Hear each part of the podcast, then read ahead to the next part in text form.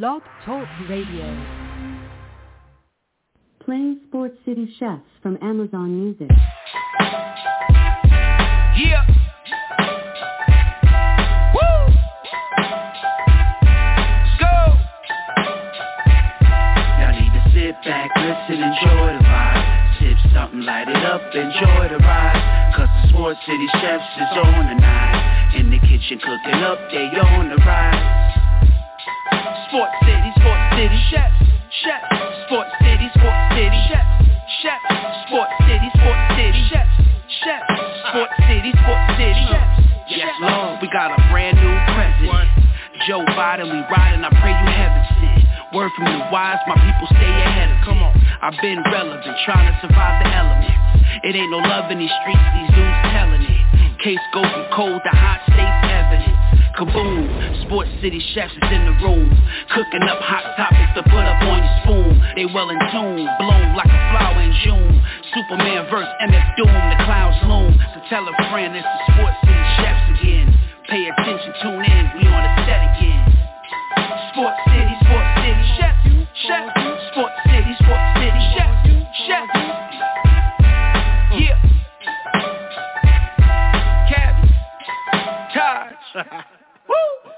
Connecticut. Uh. I took off this blazer, loosened up the tie, stepped aside. The kitchen Thomas is alive. Sports City, what's going on? It's your boy TP Tymeless. Getting ready to get back into the scheme of things. We got the brunch going down. We got you locked and loaded for the next hour or so. However this thing may go down. The calling number is 929-477-2759. Again, the middle of January is here, and believe me, the fireworks have began. One it was like the you know the startup of like the Fourth of July, and then the grand finale, and it's like whoa. So we got some stuff to get into. I'm gonna try and get in and out as best as I possibly can. We also have a fair slate of games today that I at least get my thoughts, views, and opinions in on on the game as well. If you can, if you are listening to this outside of the live production, please share tell people about what we are doing here. The word has been spreading well. We also have a website, sportscitychefs.com, that you know. We also have the merch there, too. We have hoodies, we have shirts, we have mugs. We have everything alike across the board. So um, one thing that I did want to address uh, is in the NBA. And I know that a lot of my friends and people that are around Sports City and things alike are wondering what's going on in Hollywood. And the crazy part about the Hollywood situation is, will the Lakers survive as best as they can while the West is actually trying to figure out where they stand at this point in time.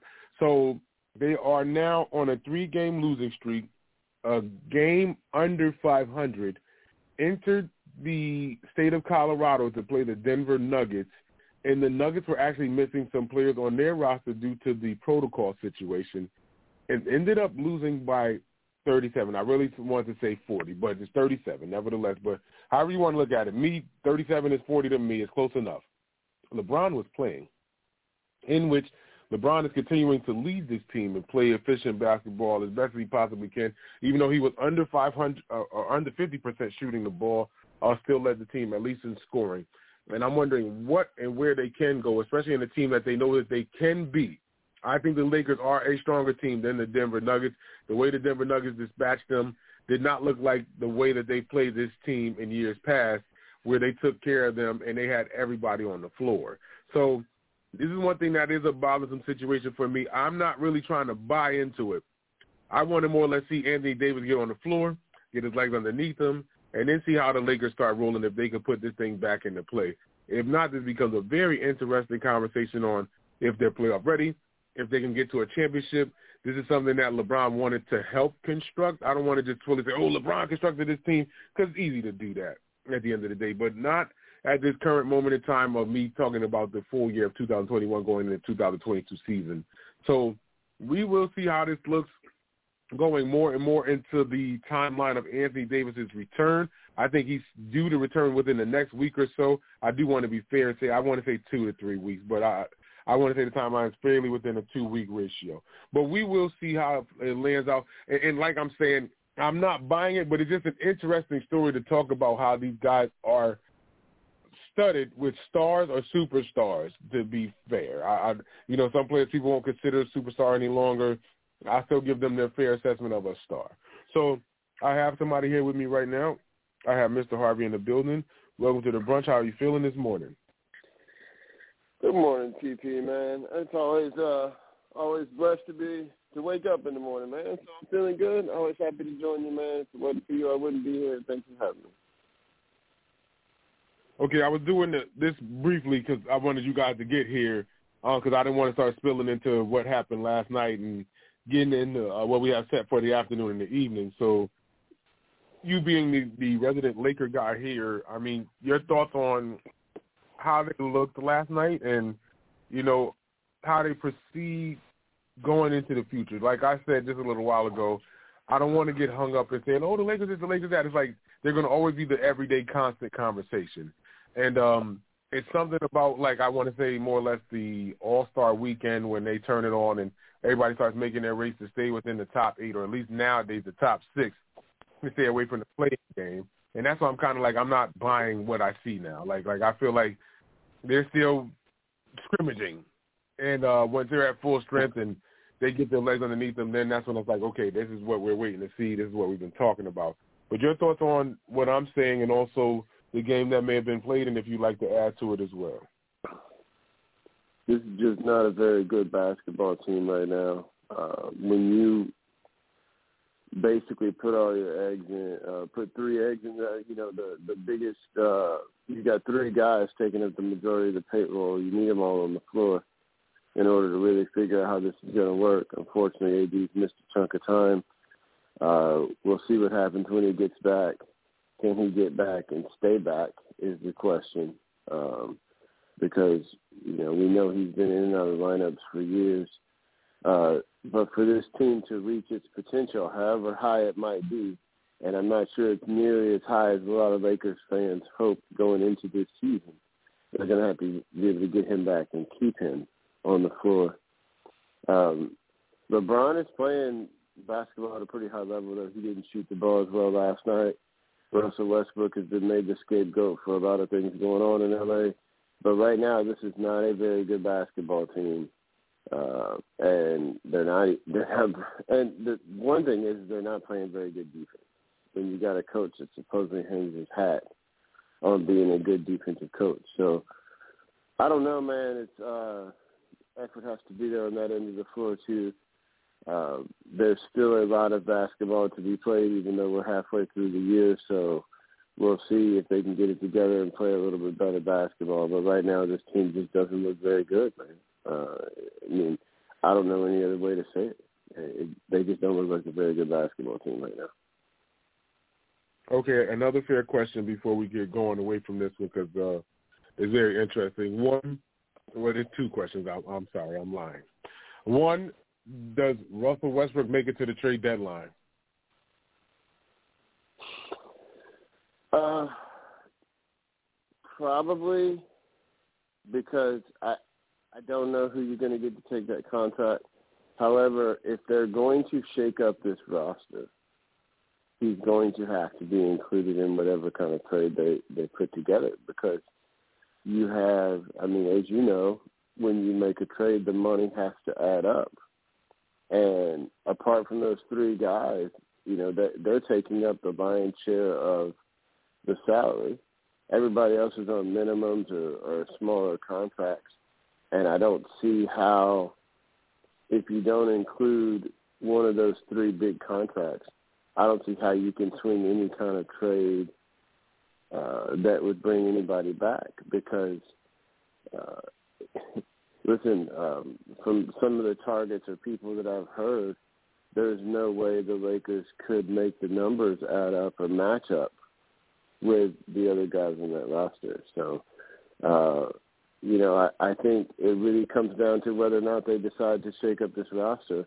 If if they do decide to make changes, I think Westbrook probably has to go because I don't see any other way that they can make the uh, make contracts add up for a trade. And the second question, and we do have uh, somebody here as well. Uh, does Vogel make it to the end of the season or no. not? No, so he'll be I don't going think too. so. Whoa. Think so, but I think the problem, the reason why they haven't done anything yet is because I don't think they have an idea of who would be the next guy, who they could bring in. Um, uh, you know, I don't think they feel like who is it, Lionel Hollins on that bench or anybody on that bench can really do more than what Vogel has so far. I mean, and I, he probably, if he does make it, it's only because they have no idea who to replace him with. But right now, um, I I think the the odds are pretty good he doesn't make it to the end of the season. Okay, we do have Eric Gross in the building. Eric, how are you doing? Welcome to the brunch. Good morning. Good morning, my brothers. I'm doing great. Excited to be here with you guys this morning. Okay, so since you are in the state of Colorado, uh, tell us your thoughts on what happened last night in that state uh, with your favorite team. And uh, I know you heard some of the questions that I've actually asked Mike. Your thoughts on some of them, and I'll address the, like the ones that you missed.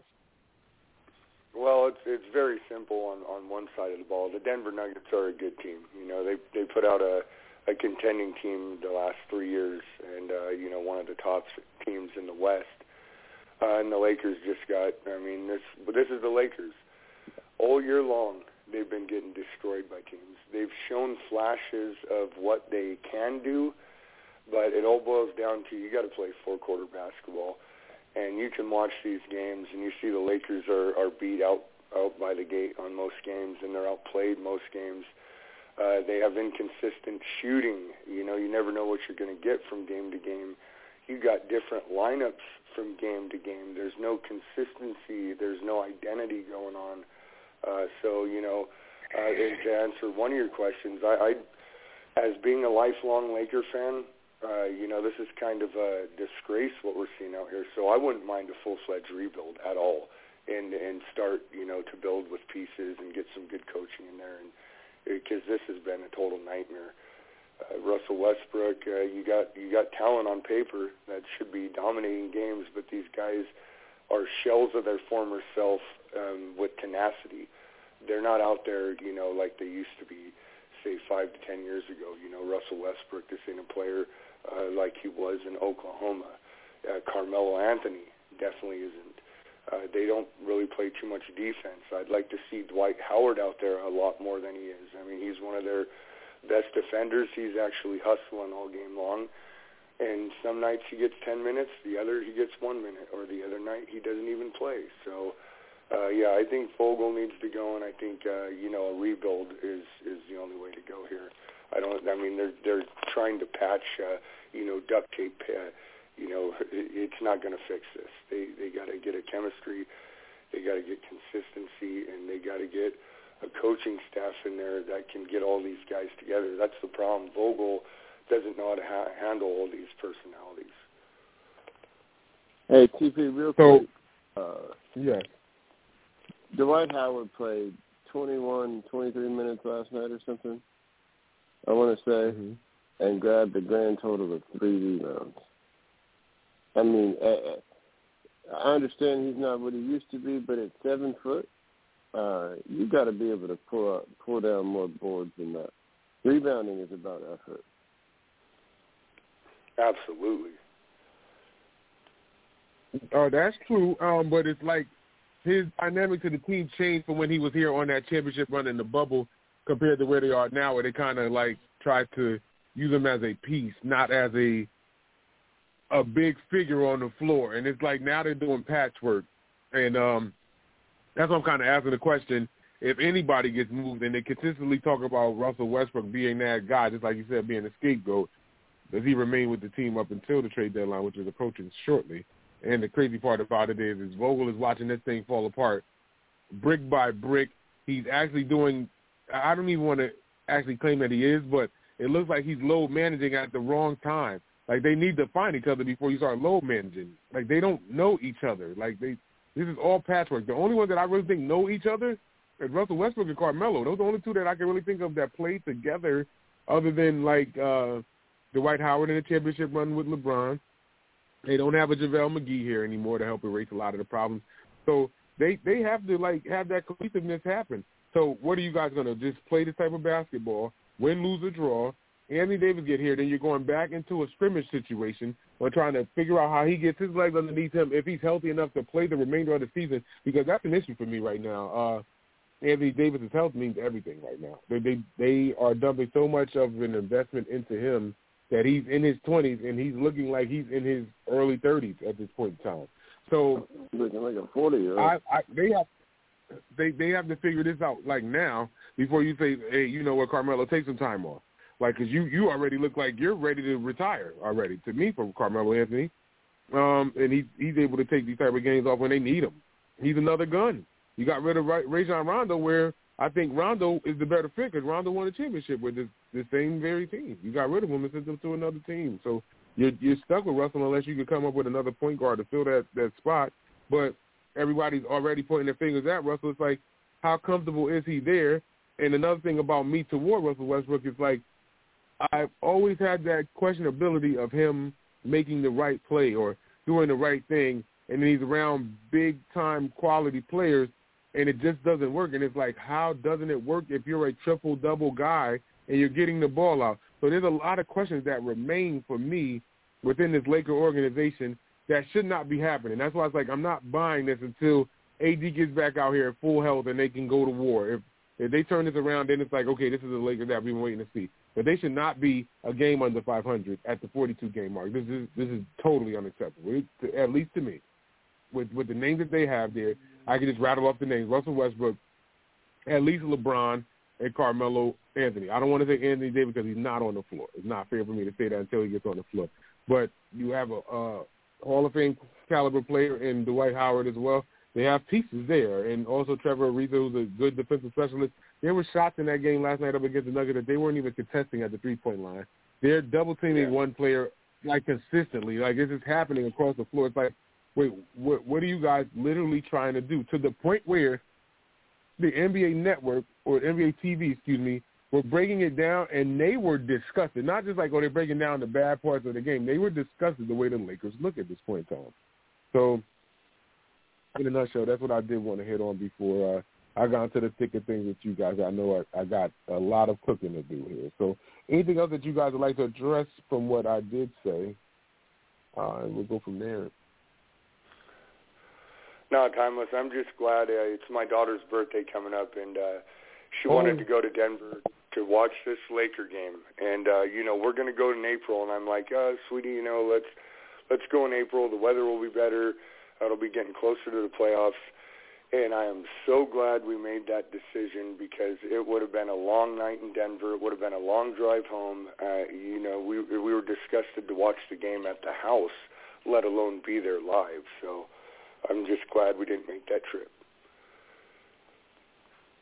Okay, fair enough. I don't I don't want to have this situation remain in front of you like like the competitive brotherhood in me wants to start trouble, but this is now serious. Like, like, right, I, I'm a fan of the sport. Uh, no, no, no, it's true. I don't, I don't care if it's all good or not. You, you, my brother, so I know we could go at it. But it's like now this is a, a cause for concern for me because there's no way that all of these names look this bad at this point in time that they've actually had time to work together and they're still not figuring this out. So at least I don't. I'm trying to actually make an excuse for them and saying that when Anthony Davis gets back and he gets his legs underneath him, then I'll worry about this team. But I'm I'm making the excuse for the Lakers. I don't want to buy this what we see right now. If this continues, after I want to say two weeks after he comes back, we have a problem. We have a problem in in Hollywood. Period. We already uh, have a problem. Uh, I'm, I'm trying to help you guys. I'm trying. Okay. yeah, if Anthony Davis was back last night, instead of losing by almost 40 points, we probably would have lost by 20. But you know. right. Right, right. That's what I'm saying. I don't know how much the other names could help figure this out, especially when they're all not committed to playing defense other than like trying to close the paint and watching either Russ or LeBron rebound and run. You know, like if if they're not getting that, you know, contest at the rim, you guys get any shot you want. You can shoot around the free throw line. You definitely can shoot threes. Like there's a lot of different aspects that the Lakers aren't trying to corral together as a team, as a defensive unit. Okay. Um, I'm gonna get off. Of Wait, say it again. I'm sorry. I didn't mean to cut you off. Mike, go ahead. No, you're good. That's the part that discourages me the most because defense is about effort. Like anybody that's ever played that game at any level and loves this sport, you know, the defense is about effort. And even when you don't have your best guys on the field, on the court, you can at least control the amount of effort that you put in on the defensive end. And this team just looks very lackluster. I mean, um, like you said, they try to contest a little bit at the end, but I mean, at, at, at times it looks like other teams are just going through shooting drills when they're shooting from the perimeter.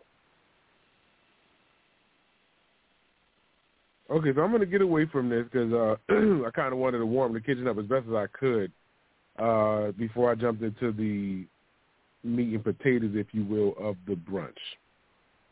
First and foremost, there were two games last night. There are three games set on slate for today, and there's also a first-time ever Monday night football game that takes place in Los Angeles. First and foremost, I want to get to the game that took place in Cincinnati, Ohio. The Las Vegas Raiders visit the Cincinnati Bengals. The Bengals win this matchup 26 to 19. I will come to you first on this one, Eric. Your thoughts on the game, how this went down? To me, this was a very interesting game, especially how the Raiders try to make this a game late. They get to the red zone to try to make it happen. And what happens? Derek Carr throws a pick to end the game. Um, there was a statement made before the game from the Raider organization saying his time is now. We can no longer wait for him to develop. This is very hairy uh, for not only the Raiders but Derek Carr in this situation because it's, he's been there for I want to say I want to say over six years. I want to be fair. I may it may be seven, eight, or nine. I think it's in that region. But this is interesting because the coach is gone. They also have a receiver that's gone, defensive player that's gone, and you have another quarterback that's probably one of the best quarterbacks in the league, top three definitely, and Aaron Rodgers that's not happy with what's going on in Green Bay. If he ends up not winning a Super Bowl, he's talked about leaving the organization.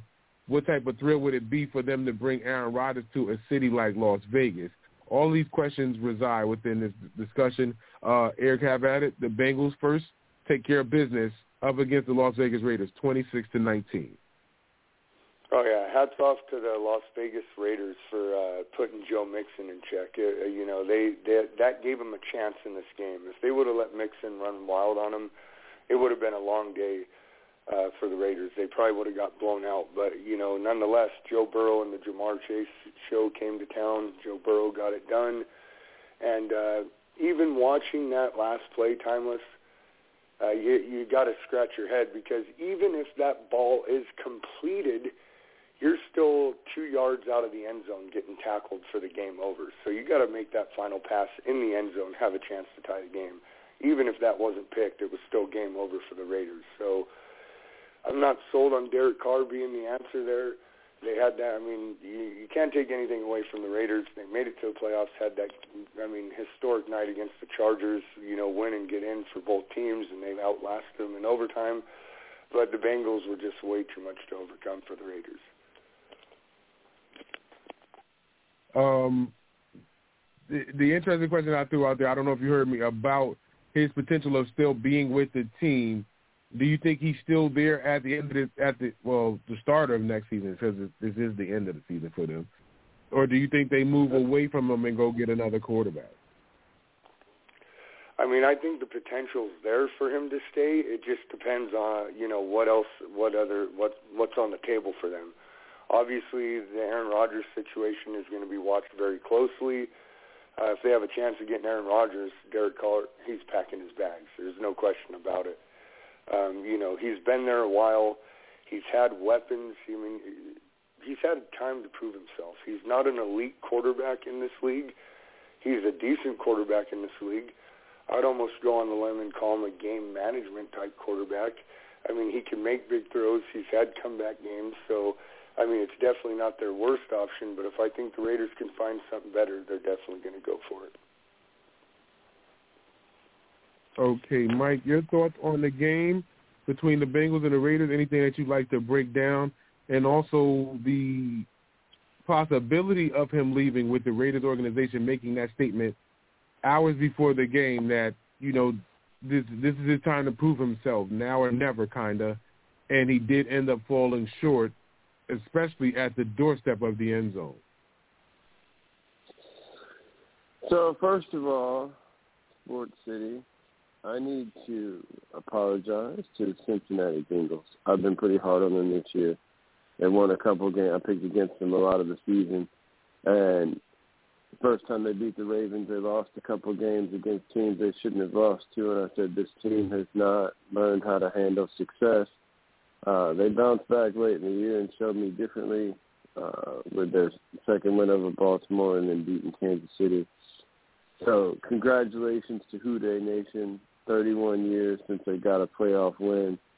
Nice to see him break that drought. And uh, big ups to the LSU boys. Joe Burrow played well. Looks like Cincinnati has him a franchise quarterback. Uh, Chase showed you yesterday too that he's a little bit more than just a, a deep threat, as he was able to, like his first seven catches were all chain movers uh, to to keep drives alive. So uh, you know, he didn't catch either one of the touchdowns, but he played a very important role in yesterday's game. So congratulations to Cincinnati getting the monkey off your off your back. Uh, you know, Joe Burrow did something in his first try that Andy Dalton couldn't do in how many tries uh, with that franchise. So so good on them uh, for winning this playoff game and moving forward. Uh, if Kansas City and Buffalo win today, then that Cincinnati offense will be interesting to see what they what they can do in Tennessee next week. So nice job on their part. Now to your to the Raiders. Listen, the Raiders have had a a very interesting season. Nothing to really hang their head about. They went through a coaching change. A lot of other things uh, have happened. We know what happened with Henry Ruggs and other things. This team had a lot of reasons or excuses that they could have used to just pack it in. And so for them to rally uh, and make the playoffs um, and even be there, I think was a good accomplishment for this franchise. Uh, as far as to your question about Derek Carr, uh, you know, he made some big time throws last night at different times. His completion percentage still left about to be desired, I feel like, in last night's game. Um, I think that this team is in a very similar franchise to my team in that it just depends on what's available for them. Like I think if there's any way that Aaron Rodgers wants to make the trip out west or they could swing something for Russell Wilson, I think that you could see Derek Carr packing his bags and going. Um, that being said, if it's not one of uh, those two guys, then they may decide to at least run it back one more time with Derek Carr at the quarterback position. He's probably uh, probably not number ten, but like some somewhere in that eleven through thirteen range for me as far as best quarterbacks in the league. So he's in the top half of the quarterbacks right now in football for me.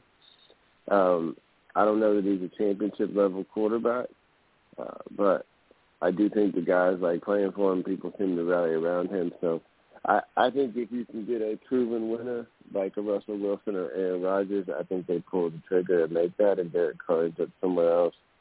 Uh, but I think if if they can't get one of those proven guys in to lead this team, then I think Derek Carr will be back.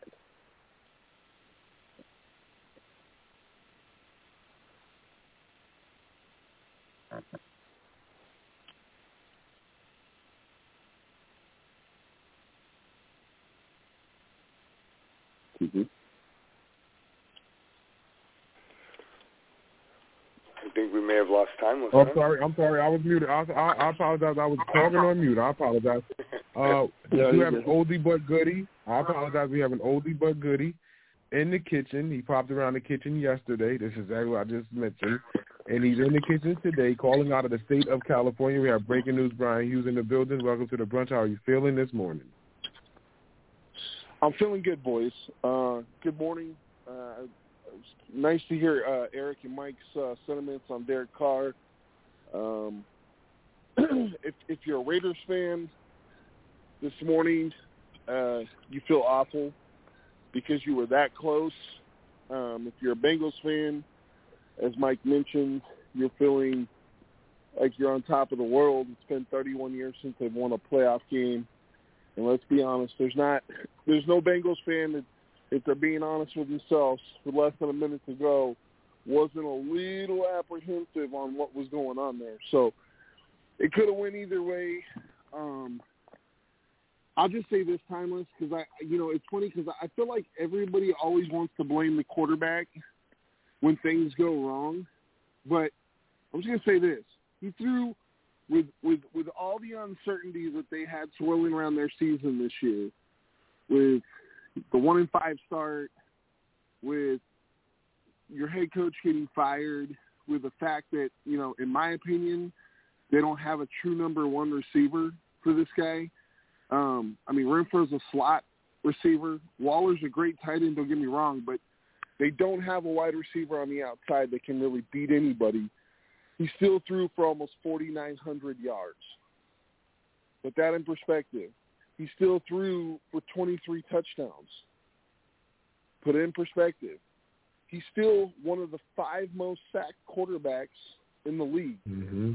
So I have a hard time just blaming the quarterback when as an organization, this man has been in this organization, what, seven, eight years now, and you still haven't fixed your offensive line problems. Up until recently, you still hadn't fixed your defensive problems. You know, it, it, it's very easy to blame the quarterback, and I would even take it a step farther than what Mike said. I don't know if I would I would get rid of Derek Carr for either Russell Wilson or Aaron Rodgers because you got to think about this, boys.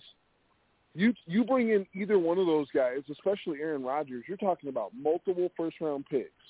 Okay, how long are these guys really going to be there? And you're going to give up multiple first round picks. Number two, would Aaron Rodgers really want to go to that situation? You're talking about you're talking about a situation where everybody knows what ownership's like there. Number two, everybody knows that the head coach that comes in could be gone the next year. We've seen in this in this type of NFL that there is no guarantees just because you got a five year contract that the head coach that was hired last year is going to be there the next year. You know, all that has to be taken into consideration. You know, some of it is on the play calling, but I think Mike I, I, I think Mike summed it up perfectly. Dude, there you know, especially in the fourth quarter and especially that last drive, Derek Carr made some big time throws. I mean, let's let's not forget how many times just on the last drive alone, I think it was three times, it was third and long, third and ten, third and eight, and he threw a dime to keep that drive going. Now, I didn't love the fourth down call, the fourth and goal, because even if he catches it, why why are you throwing the ball short of the end zone? You know that that's that's a whole nother topic for a whole nother, you know, uh, segment. Oh, that, that's here and now. That's that. here and now. That's that's here and now. That's here and now. That Yeah. that topic is I didn't love now. that, but you have to you have to also look at it from the big picture. Was there anyone else open? Could he have potentially ran the ball? Because that's what I was thinking. You know what? as covered as that guy was, fuck it, go Joe. You know, go John Elway and just go for it. You know, th- you- this is the playoffs. Everything is on the line. Just as Mike would say, just do it. So that was the only, you know, that was my only question. But but remember, they're playing in a hostile environment. They were predicted to lose the game. They were down by double-digit points in the first half, and he brought them back. So, and the defense, like let's let's let's keep it 100 here. The defense wasn't doing the Raiders really any justice because they were literally moving the ball at will against the the uh, Raiders defense. The Raiders defense could not stop Joe Burrow and the Cincinnati offense. And one last thing I'm gonna leave you guys with. In the first half, the Raiders struggled to run the ball a little bit. Not a lot, but a little bit. In the second half, they almost completely abandoned the run after third quarter. And on that final drive, when they still had one timeout and a minute 57 on the clock, and Jacobs averaging six yards a carry, they just completely went away from the run. Now, I know some people are going to say, "Oh, well, that would have chewed more clock." Like, I get it, but you can't become that one dimension. That's the reason why you get sacked, like he did in those situations, because you become that one dimensional.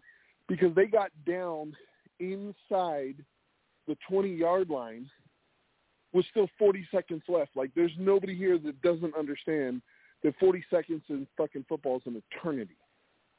So, you know, I, I'm just, I only mention all this to say, listen, does Derek Carr have a piece of onus in the pie?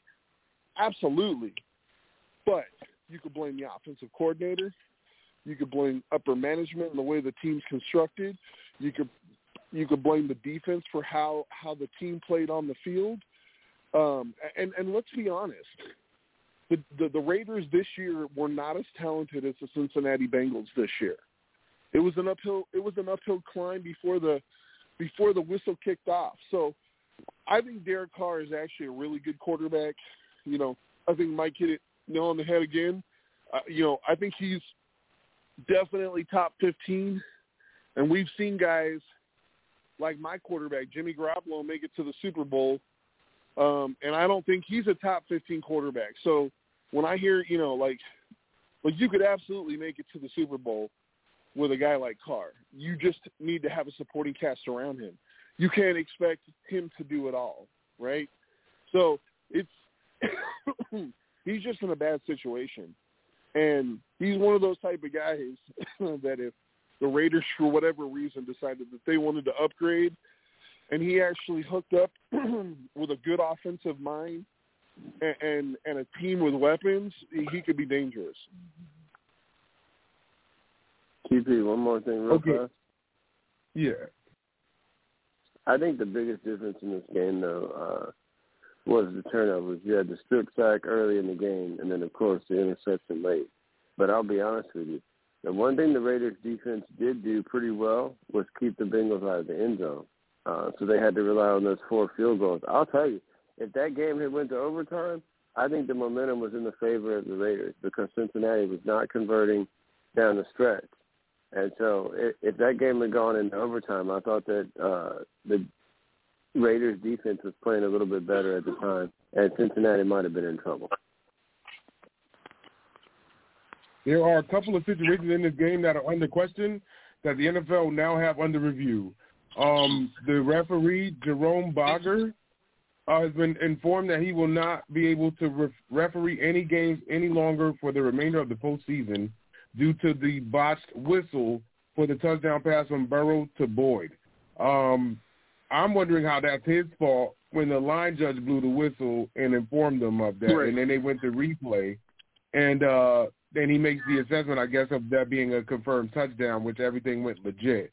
So it should be the whole crew is one, and then they have another passing play where the Raiders had 12 men on the field. They called the timeout, and a lot of stuff was happening on the field where they had 12 men on the field, and the ball was snapped.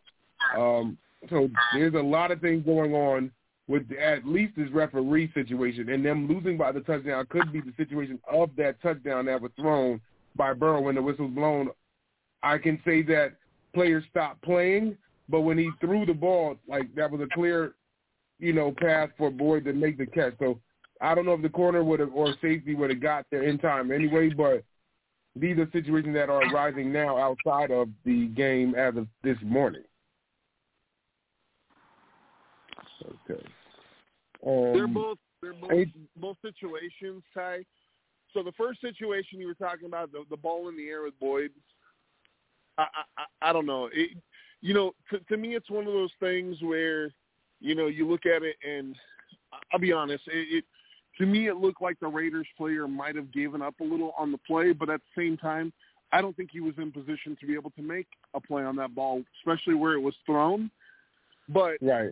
you know, like you mentioned, I don't I don't think that I don't think an inadvertent whistle should ever be blown by an official during a play unless that play is dead. I mean, let's be honest.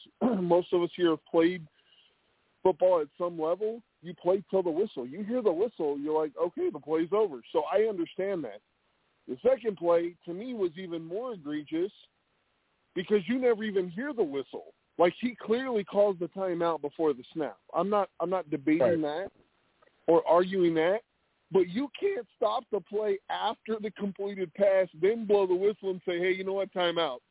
Like like like you know, so I, I do have a hard time with both of those plays, but at the same time, you know, I you know the only thing I would say is this: I, I don't think that the head ref should be penalized, but at the same time, after they gathered together, he bas- basically in both situations ruled, yeah, you know what?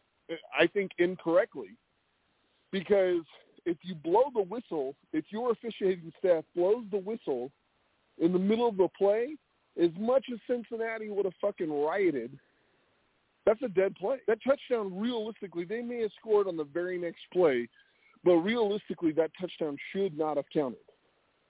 Right? And if you don't blow the whistle until the end of the catch, that Ja'Marr Chase catch should have counted. You can't wait till after you. Can't, that's like you kick a field goal and go, "Oh shit, you know what? They didn't make it. Never mind. I don't want." Oh no, no, you know what? They did make it. It bounced off the clock. You know what? We did. We did want the timeout. So it's just it's just one of those situations where, and you know, as an NFL, you have to think that the, the stakes of these games are going to continue to get higher and higher. And it doesn't mean that they're not competent refs. It just means, hey, you know what? We can't have that as a concern when we're moving forward, you know, at the next games. Because if you don't think that the players and the coaches from those teams know that that what situation happened and, and with with what refs, which refs will allow a little bit more here or there, they they know that stuff.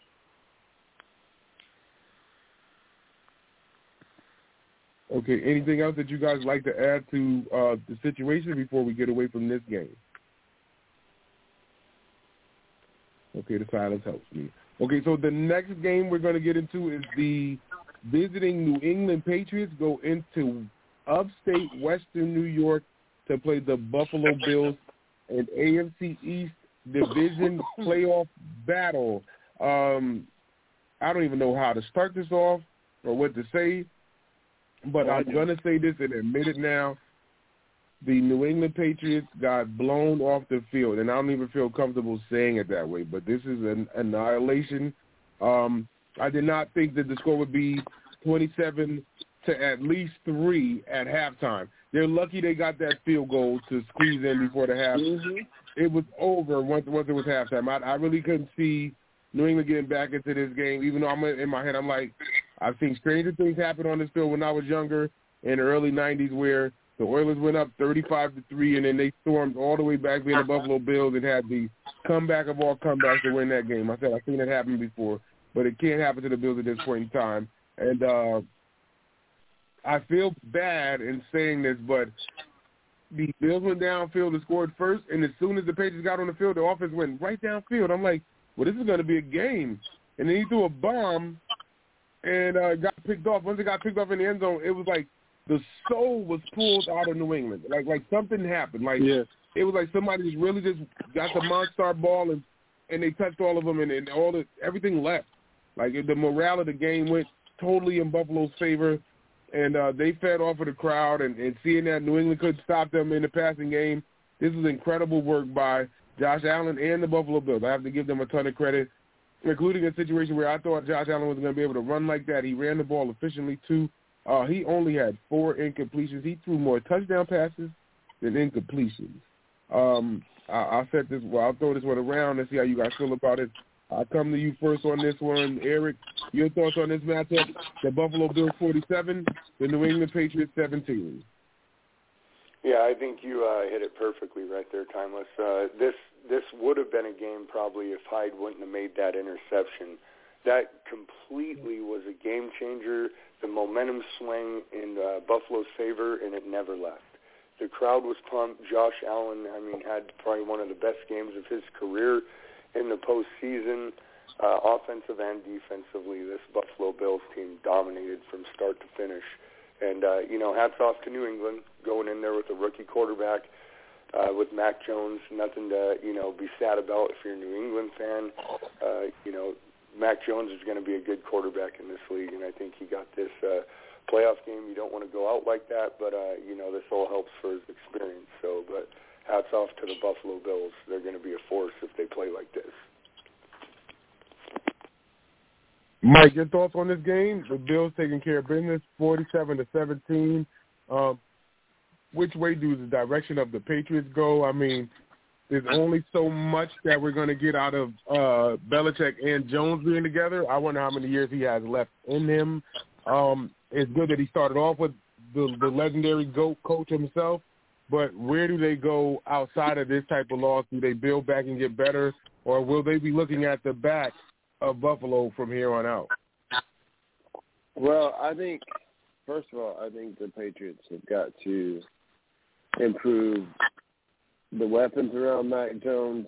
This is a, a lower contract than what you were giving your your franchise quarterback before, so you you have a little bit more money uh, to do this. So you need to improve the weapons around this kid. Um, I think he had a good year as a first year quarterback. That being said, you know the weather conditions were right for Buffalo. It might have been cold, but it was clear. Uh, I jokingly told somebody yesterday at the barber shop that as many times as Belichick has beat up on them, I didn't care what happened, even if they won. I didn't think they could exercise all the demons. Um, but without Brady there anymore, listen, this was a statement game for the New England Patriots. Um, to your point, like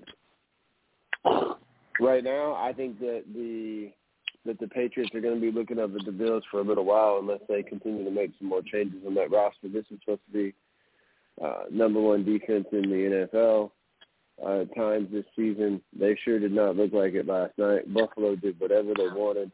That Buffalo offense went through that that Patriots defense like a butter like a butter through knife last night. It was. uh I didn't expect that. I expected, uh, you know, once again, Belichick is a guy that hangs his hat on defense, so I expected them to come a little bit more prepared and and with some sort of game plan in place. But whatever the game plan uh, was, it it did not pan out.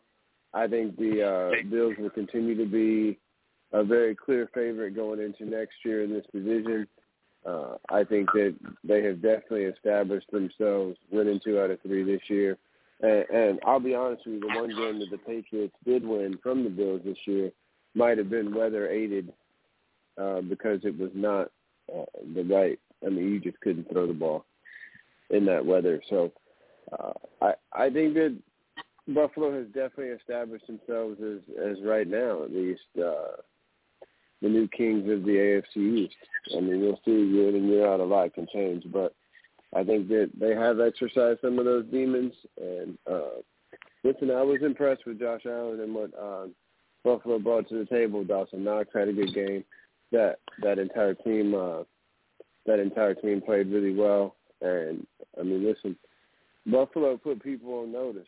They might have lost a couple games this year that they shouldn't have lost, but peaking at playoff time, and I, I'm not saying that they're going to win, but they're going to be a formidable foe for whoever they play next week, whether it be Cincinnati or whether it be Kansas City, depending on uh, you know how that Kansas City Pittsburgh game uh, plays out today.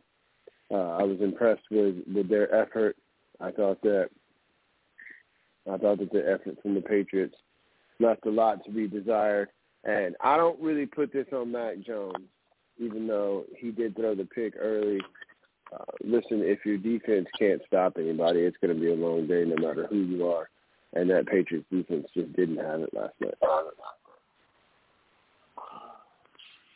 Okay, uh, Brian, your thoughts on the game? How this was a to me a massacre. I'm going to speak for myself. I'm not going to put any of you guys under the bus. Um, no, the, the way that this game went. It, it was a massacre. I, I mean that that's literally the appropriate way to put this. I mean, when the game at like you said, it was twenty three nothing at one point, and they got a field goal to get quote unquote the momentum, and the end of the game was forty seven ten meaning they they out they they put another 20 on them in the second half. Um, I mean, they won by 30 points.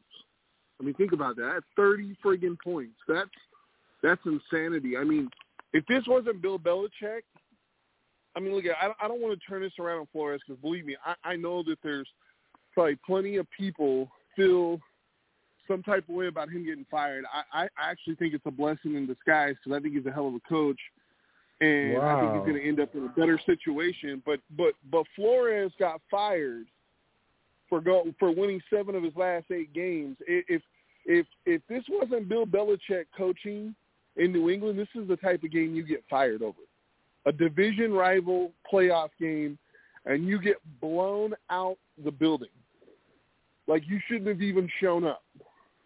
Like this looked like this looked like the practice squad going up against the A team.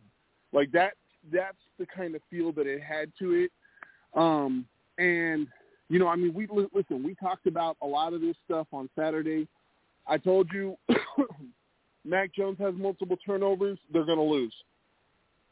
What does he do? Has multiple turnovers. Totally agree with Mike. I'm not saying this is Mac Jones' fault. A, he's a he's a rookie. B, he doesn't have the best weapons. Although I think you could make the argument he's got better weapons than than than Carr. C, the defense legitimately could not stop Josh Allen. And, and I just want to bring up this one little point because I always find these little tidbits. You know, they always talk about you really can't evaluate the draft for three years. You know, you know they say that, Ty. Josh Allen was drafted back in 2018, right? I'm sure you guys remember. He's from Wyoming. He was the the strong arm kid that couldn't throw the ball he was the kid that completed less than 60% of his passes that nobody wanted because he couldn't couldn't couldn't throw the ball. You hear some people talk about, well, accuracy is something you can improve, and a lot of people are like, nope, no, you can't, can't improve it. Well, you know what? Look at the people at the top of that draft. People like Baker Mayfield and the Browns. You want to know why you constantly miss the playoffs? Because your talent evaluators suck. The Jets you want to know why you constantly missing the playoffs? Because you draft Sam Darnold over Josh Allen. There was four quarterbacks taken in the top ten, and all for Josh Allen have done nothing. And two of the four are already on their second team or third team. So I'm just saying, you know, I understand that the talent evaluation process is not perfect, but I don't know. I mean, if you got an up close look, up close and personal look at all these gentlemen, and you got down to you got to sit down with these gentlemen, I don't know how this guy was the guy that you said nope.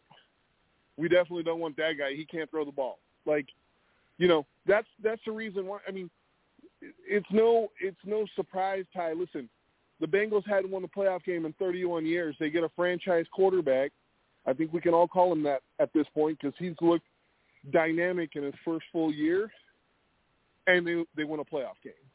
So, you know, as much as everybody wants to blame oh the team this and that, that's why I'm telling you it's just as much the, the from the organization as it is the players on the field because you have to have the right pieces to compete, and clearly on both sides of the ball, New England does not.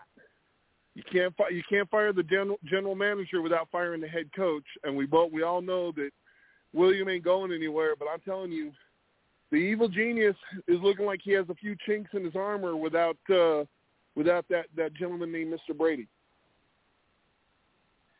But they do need pieces around him, and and you said that he may have better pieces than Carr. That's debatable because he does have an All-Pro tight end in Waller. Like Waller helps him. Um, he did have Ruggs. Ruggs situation messed up on his own. That that's his own situation. Like Kendrick Bourne is his best option. Uh, Henry Hunter Henry didn't show up like he needed to. He dropped a touchdown pass by himself, even though it was low. But that's a catchable ball. Like like this is what he's been able to go to war with. And no excuses. I'm, I'm not making any excuses. And this is actually going to the situation of the front office of the New England Patriots because this is why Tom Brady left. You weren't putting pieces around him. So this is the same thing that Mac Jones is fighting with. So um, I want to see how this is because there's actually an an opening statement or a story uh, how long they hang on to Bill Belichick as he's entering his 70s. So he'll be approaching 70. So I want to see how long this goes on because him and Carroll will probably be the longest reigning coaches due due to age at this point in time in the NFL. Um, Eric, did I get you on this before I get away from it? Yes, sir. Okay, so we're all square on this one. So again, this was this was a bad situation, forty-seven to seventeen. Basically, Bill Belichick giving up fifty.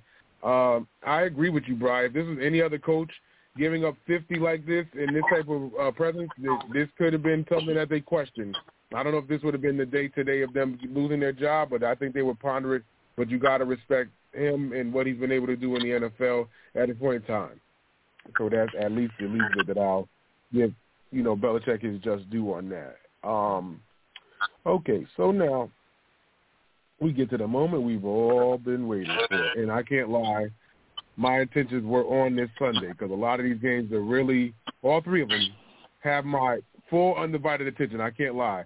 Starting off with the game of a person that Brian just mentioned, of the song that I love to sing, there's a story of a guy named Brady, and he is set to do duel today up against the Philadelphia Eagles, which they actually took care of business up against him uh, in a few years back. I can't come up with the initial year.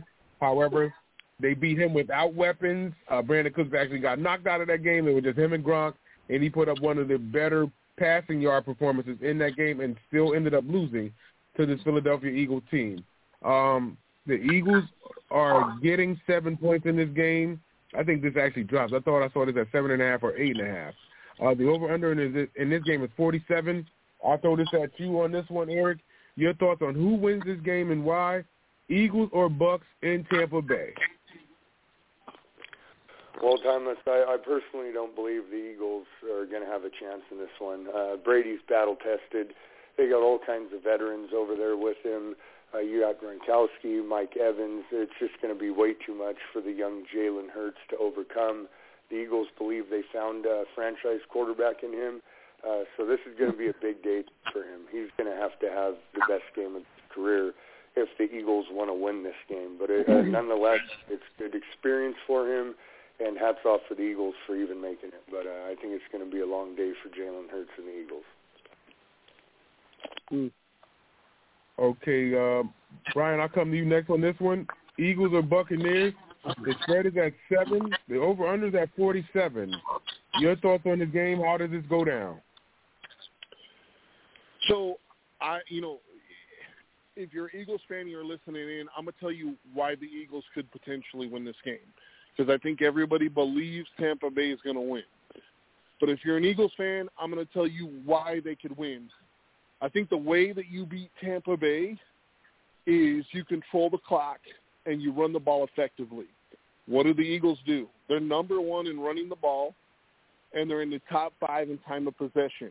Okay, yeah, but but but Brian, we all know Tampa Bay throws the ball all over the yard. Well, they do, but there's supposed to be 23 mile an hour winds today, guys. You got to take into factor what the what the elements are going to provide. 23 mile an hour wind. You're talking 65 degrees. The wind is blowing east to west. I'm not saying that Brady can't play in that weather. Hell, I've seen him have 300 yard passing game when the snow was so thick on the field that when players dove, they literally disappeared. He can play in the elements, but can everybody else. We know that we know Philly is is very committed to running the ball. We know that they're very committed to controlling the, the, the clock. And if that wind becomes as much of a nuisance as I think it can be at 20 plus miles an hour, this could be this could be one of the more intriguing matchups. I totally agree that if you just looked at, at the strength of Philadelphia and you look at the strength of Tampa Bay, it doesn't necessarily match up great for Philly because Tampa Bay is fairly good at stopping the run. Philly is not great at stopping the pass, and Tampa Bay loves passing the ball. But like I said, when you add in that added element of the win, I think it could be a game changer. I'm not saying I'm not predicting the, the Eagles to win. I'm just saying I understand the reason why the line's at seven and not 13 and a half like the Pittsburgh game. So that is the way you win this game. Bad weather. Brady's not able to pass much. That D line, Philly's D line has got to get pressure on Brady.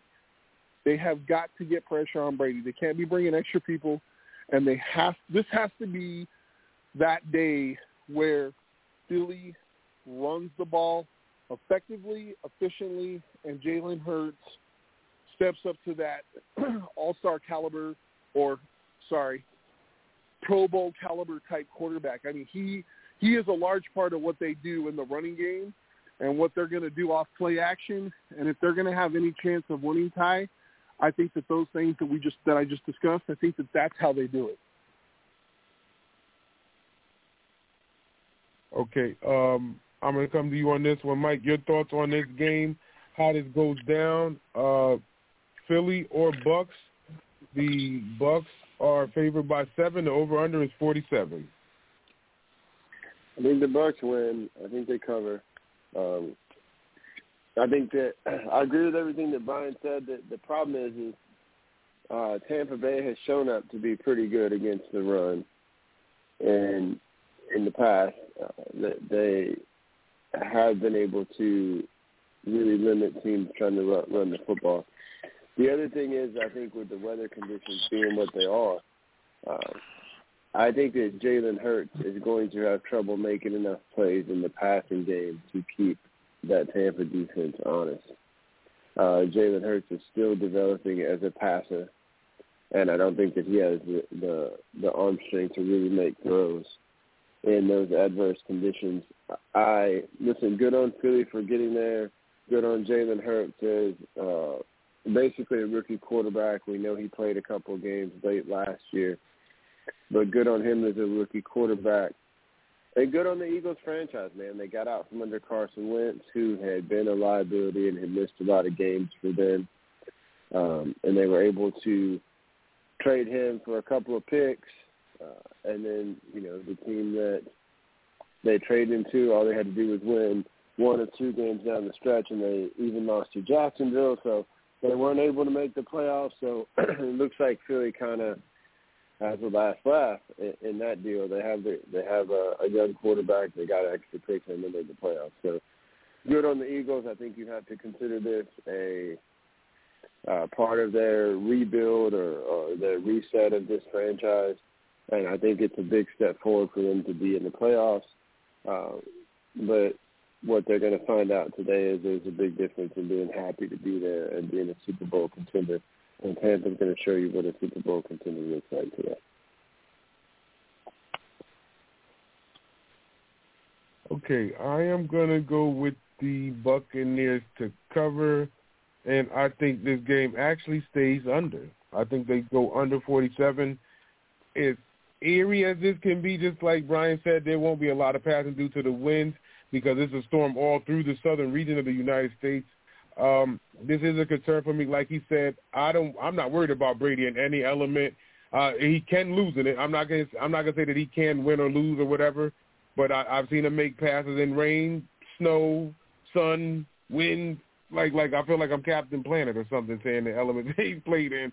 So like, um, I'm not worried about him. Um, but it, it's uncomfortable. I, I think for both teams, uh, Tampa being in Florida, having to deal with more or less rain that they deal with down there than you know all of the other elements. In Philadelphia, they may face some winds and may get cold, but this is all a, a playoff game. Everybody's at a heightened level too. So I'm going with Tampa.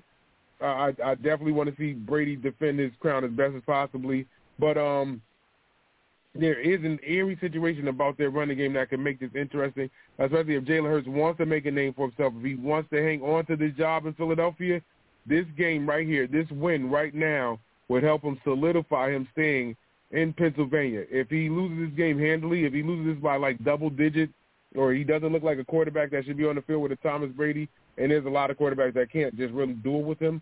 But if he doesn't look like there's a ceiling that he needs to approach, he may potentially be on his way packing, and they may continue to have that quarterback carousel between, at least as of now, him and Gardner Minshew.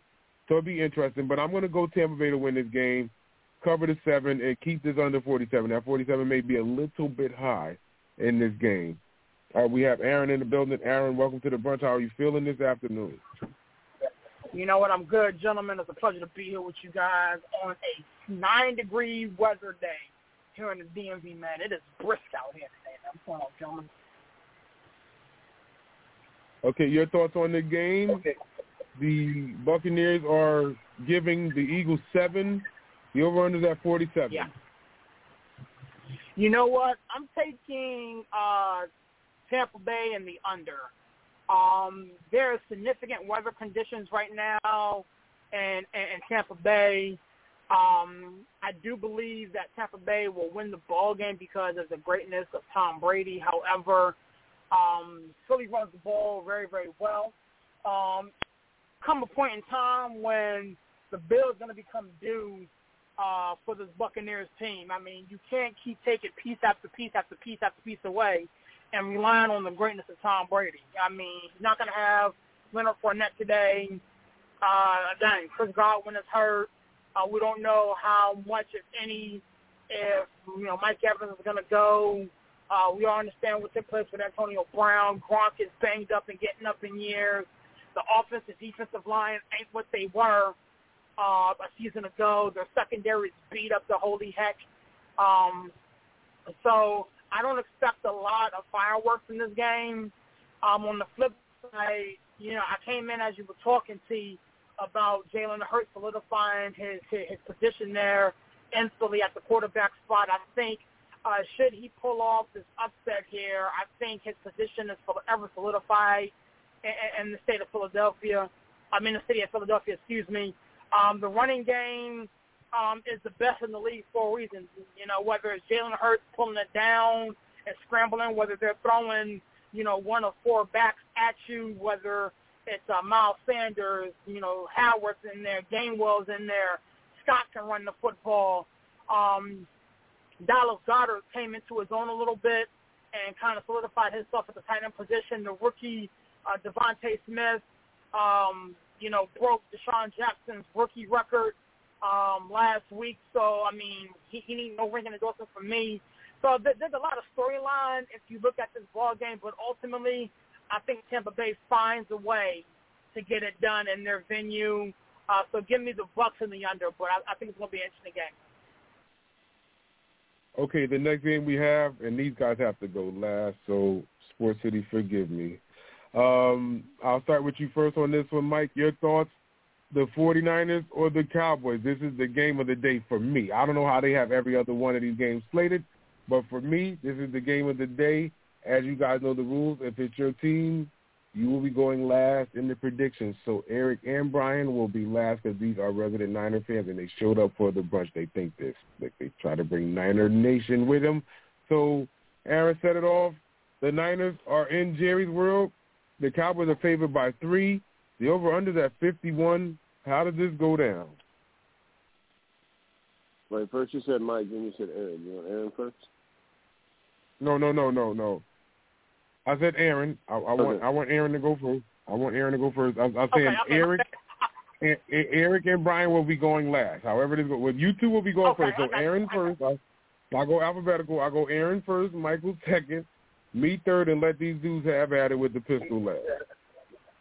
Okay, yeah, I heard the same thing. That's why I was uh, that's why I was on mute. Honestly, for me, um, I agree with you again, TPs. This, this for me, and, and I said this yesterday. This this is the game of the weekend. Um, you know, yesterday's games respectively and Monday's game. This is the game of the weekend for me. Um, I think it comes down to a couple of things. Um, San Francisco's ability to generate pressure on Dak Prescott and San Fran's ability to consistently run the football if San Fran does both of those things, this is going to be a beating. Because, quite frankly, the Dallas Cowboys have looked pitiful against any other team not named Washington over the last month and a half of the season. Um, they're generating pressure on, on the defensive front. I give them that. But San Fran's ability to run the football and literally take the air out of the football is really second to the Philadelphia Eagles in my opinion. If doesn't Shanahan this thing up? Everybody sitting here knows what I'm talking about. If Shanahan does the Shanahan this, I'm taking the 49ers and the over because I just don't think that they're going to be able to out-bully the bully. Like, San Fran has a method. San Fran has a formula. They're going to smack you in the mouth, punch you in the face, take pictures and post it on Facebook and talk about what they did to you. And we have seen them do this to pretty much anybody that they face. The, the L.A. Rams don't want to see these guys. I don't see there's a team in the NFC bar besides the San Francisco 49ers that wants to see this 49ers team. I think they go into Jerry World and smack them in the head with a twisted tea bottle and get a much-needed win. Give me the 49ers in the over today. Okay, Mike, I'm sorry I got everything wrong. Please give me your analyzation on this game.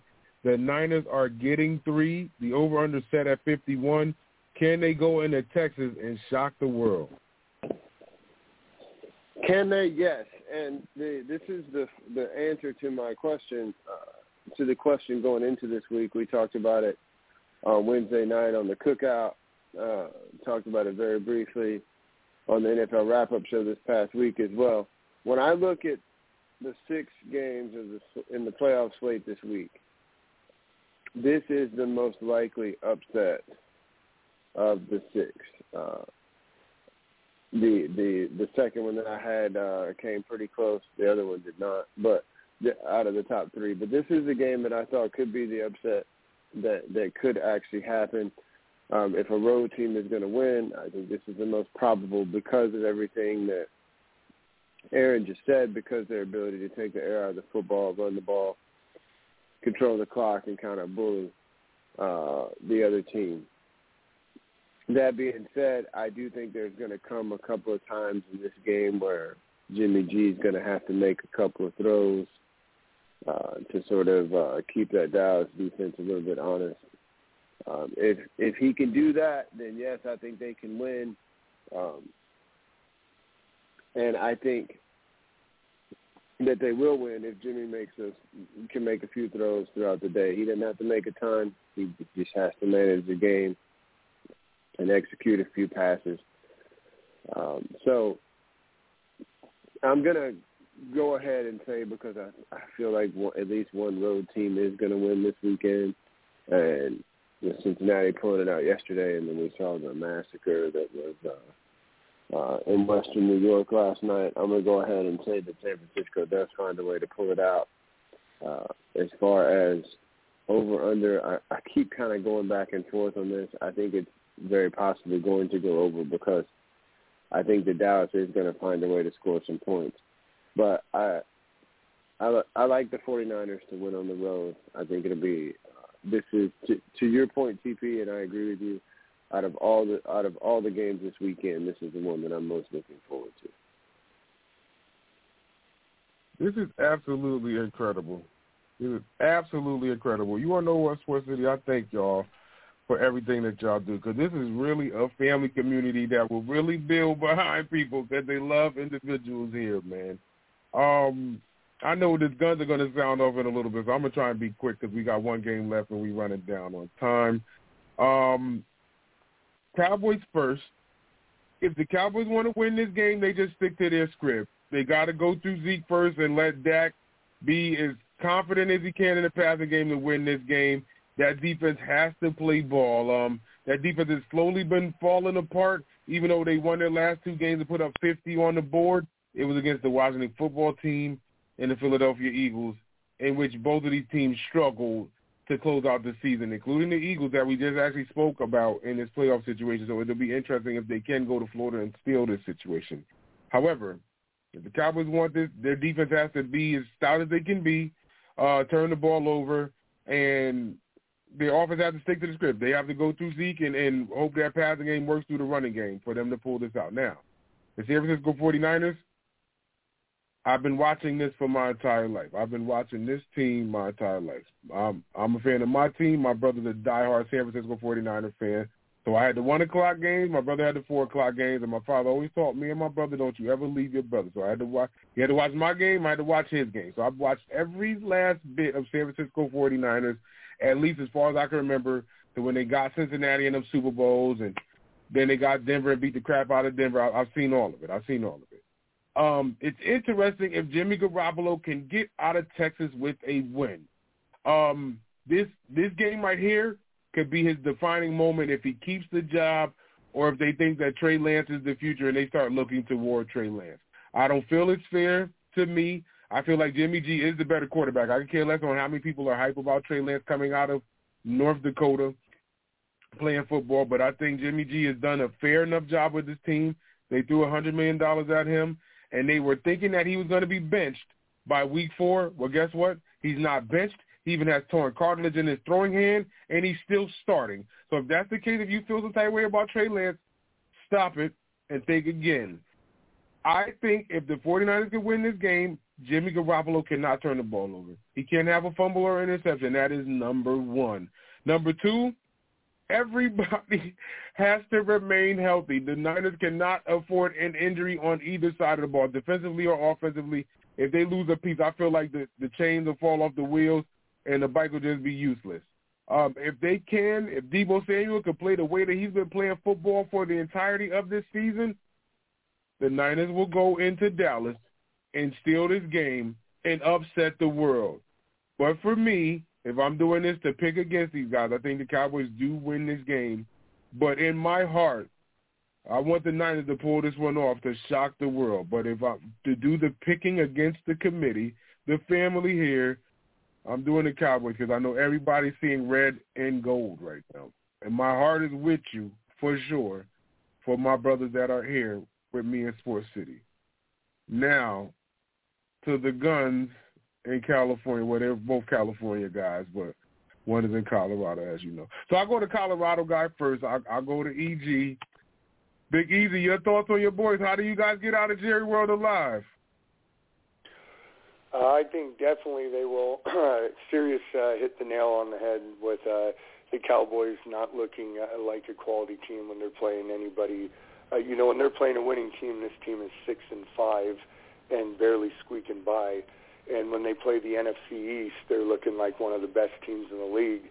Well, they're going up against the most physical team in the NFL, a team that plays together for four quarters, has the most heart. It doesn't matter what the score is. This team's going to fight till the final whistle, and uh, it's going to be a long day for Dallas if the 49ers are on all cylinders. You got Brandon Aiyuk to worry about. You got Jauan Jennings. You got Deebo Samuel, Elijah Mitchell, George Kittle. And if Jimmy Garoppolo doesn't turn the ball over, uh, I think the 49ers get out of Dallas with a win and pretty easily.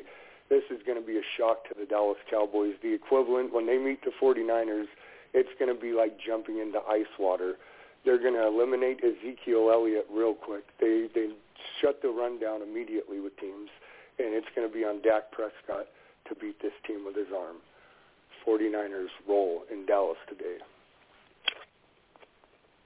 I need one of those epic big easy woos. I need a I need one of those woos. Can you even give me a woo? Woo. Oh, I, I need one of those. I need one of them. Okay, breaking news is your turn. There, there it go. Breaking news: protect this house. Let me know how your boys get out of Dallas alive.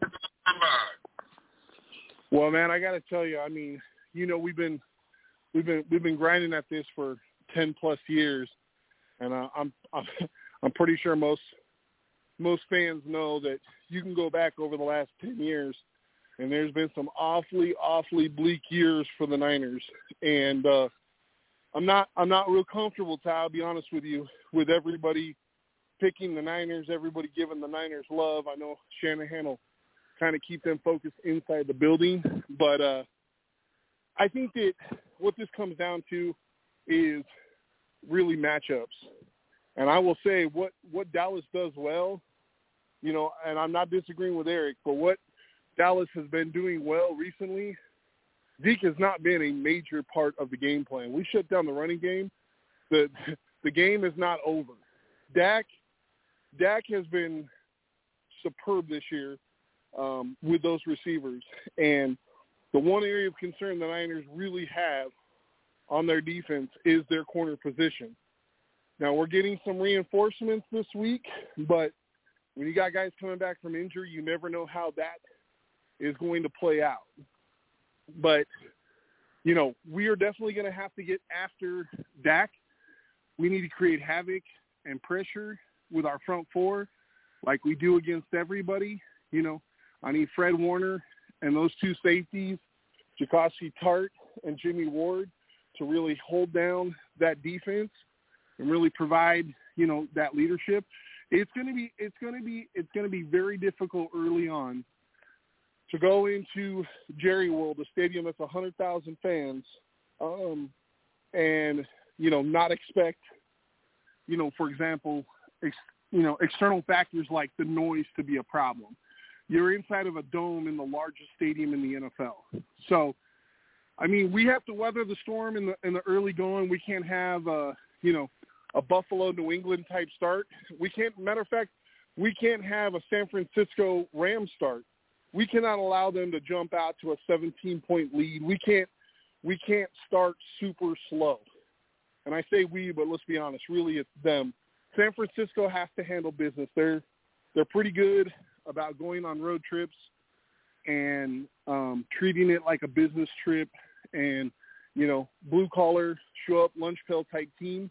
Um, and the, the the things that give me the things that give me uh, hope in this matchup, Ty, if you look at San Francisco, look at the tough games that they've played in over the course of the last six weeks. Beat the Rams by a field goal. They lose to Tennessee by a field goal on the road, which was a tough loss, but we're talking about the number one seed, tough environment on the road. They played in a lot of battle-tested environments, and they both won and lost the Bengals in overtime in Cincinnati, another playoff team that's moving on to the next round. In the last eight games, who has Dallas played? Dallas has played nobody. They're five and three, and the five wins they have are against five powder puff teams that did not make the playoffs, and their three losses are against all three are playoff teams. So I'm not saying that that is a foreshadow of anything. All I'm simply saying is we don't know really who Dallas is. You know, I know some Dallas fans got really excited over them hanging 50 points on the Eagles, and I didn't count that particular game, Ty, because we all know the Eagles didn't even play their starters. You, you hung 50 on backups. So, you know, it's one of those games that honestly could go either way. I do think that a running game does travel – the Niners have been tough all year on the road and at home. They started the year really, really poorly, but they finished the year eight and two in their last ten games, and that's got to count for something. So, I am going to go with San Francisco to win on the road. Jimmy does some really bonehead type shit where he throws into triple coverage and there's not a Niner receiver around. I'll be the first to tell you that. He literally has me pull my hair out at least once a game. But he's also that same guy that if you put Jimmy Garoppolo in the same situation that Derek Carr was, Oakland wins.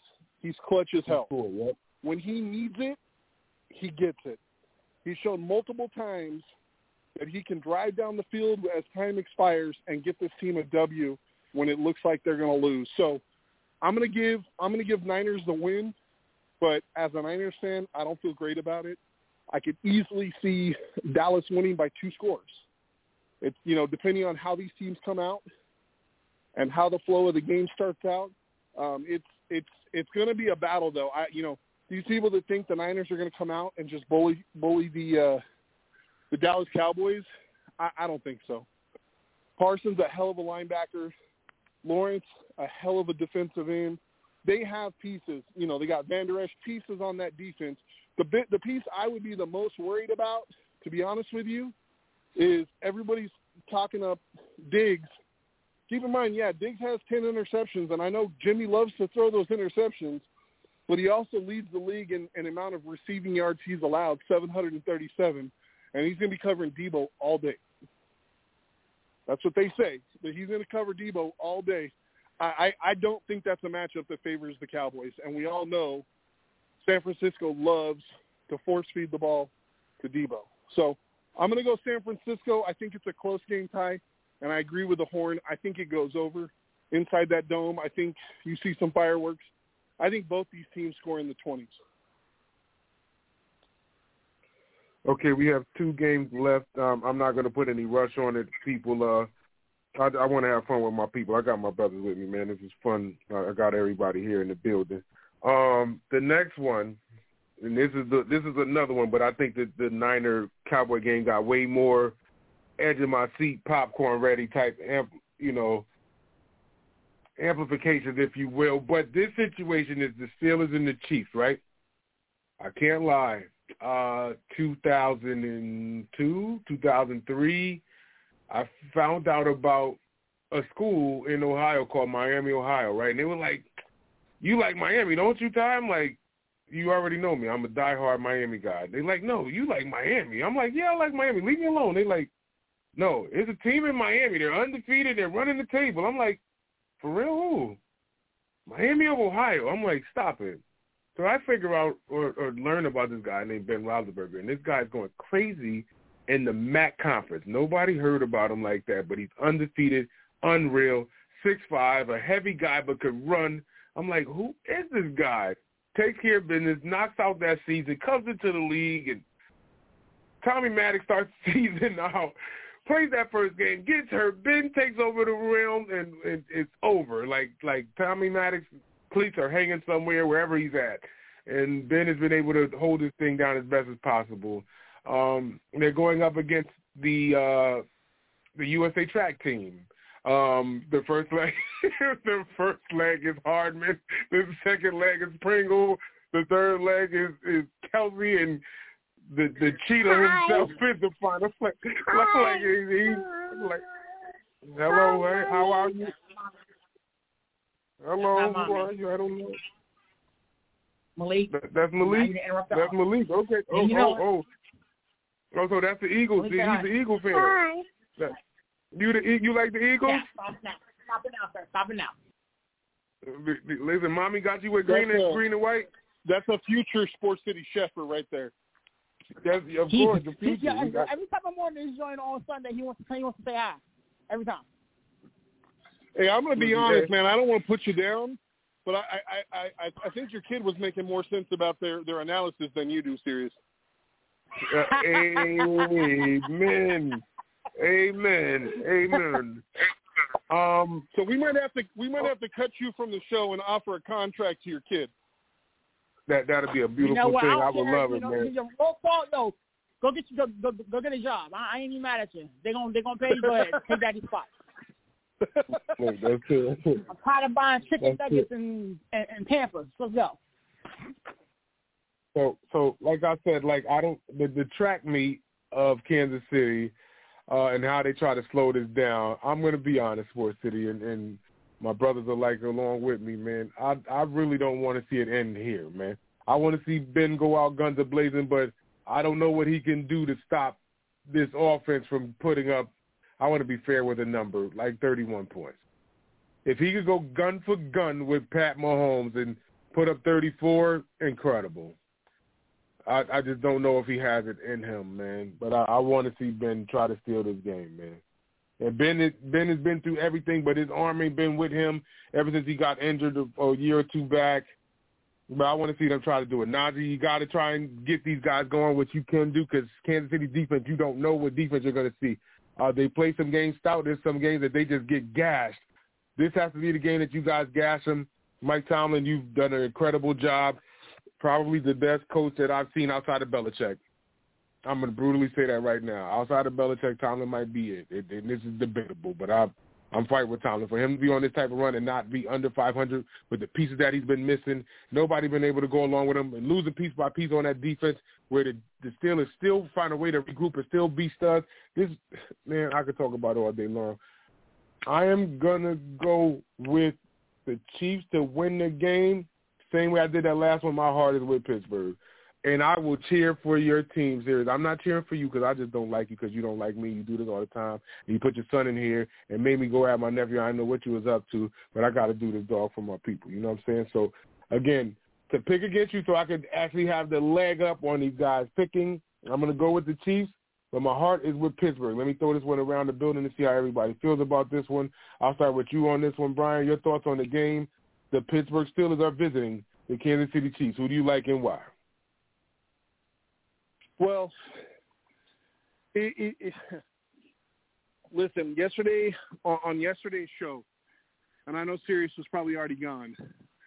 I told you that I thought Mike Tomlin deserved to be Coach of the Year, considering all the shit that he's had to overcome this year, and the job that he did this year may quite possibly be the best coaching job that he's done all year long. or all all, all career long. But I think it's a really really tall task to ask this Steelers team the way they're currently constructed and where they're currently at to go into Arrowhead and knock off KC. I mean, the, these two teams, correct me if I'm wrong, these two teams just played like two weeks ago, Ty, three weeks ago. And I want to say, I want to say KC won by 30 points. Yeah, they won by like 30 points. And and a hit and a hidden nugget from that game, Kelce didn't even play. So, I, you know, I'm gonna go. I'm gonna go a different direction than you. I'm gonna say this. I, I think wholeheartedly, Kansas City wins this game, and I really hope for Sirius and the other Pittsburgh fans that we have out there that this game does not get ugly, like a la the Buffalo Bills versus the Pats. I think it could. But for the Buffalo, but for excuse me, but for Pittsburgh to win this game, I don't think it's on Big Ben. I think Big Ben at this point is more of a game manager, kind of like you just talked about Jimmy. He needs to he needs to complete third downs when necessary, but this team is built around Najee Harris. This team needs to force feed him the ball. He needs to touch the ball 25 times in this game. They need to keep the ball out of Pat Mahomes' hands, and they need to silence that crowd. And in order to do that, you just grind and grind and grind. This needs to be an old school Pittsburgh type feel. You know, three three yards in a cloud of dust, as they say, and grind and grind and grind and, and put together 10, 12, 14 play drives and, and chew up major clock. I think if you go out there and you're trying to match uh, Kansas City blow for blow and, and trying to, you know, emulate their offense or trying to have Big Ben, you know, throw for 300 yards and five touchdowns, you're going to lose. That's not how they're going to win. They need to grind you to death and get that defense excited and get Tomlin excited and, and keep the game close in the first quarter. Because I think the first quarter, the, the game absolutely could get away from Pittsburgh in a hurry, kind of like the Bills game. So they need to keep it close, and they just need to keep grinding. And, and that is their best chance to win, in my opinion. I don't think the team runs through Big Ben anymore. I think it runs through Harris.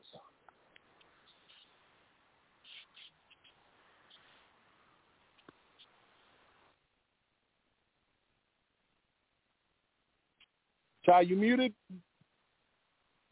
Again, I did it again. I'm, I'm apologizing. I'm talking. I'm talking on mute. I got to stop doing it. Um, Eric, your thoughts on this game? Steelers and Chiefs. Who do you like and why? Uh, yeah, definitely like the Chiefs here, and like Brian said, this team is going to have to grind and play great defense, and Harris is going to have to have a big game. Uh, you know, and, and I don't know if you guys saw this during the week. This is kind of my thoughts too. Big Ben went out and said that he didn't think they really stood a chance. They just want to go out and have fun today. Uh, so, I mean, that's pretty much what what's in store for Pittsburgh. But nonetheless, they can get it done.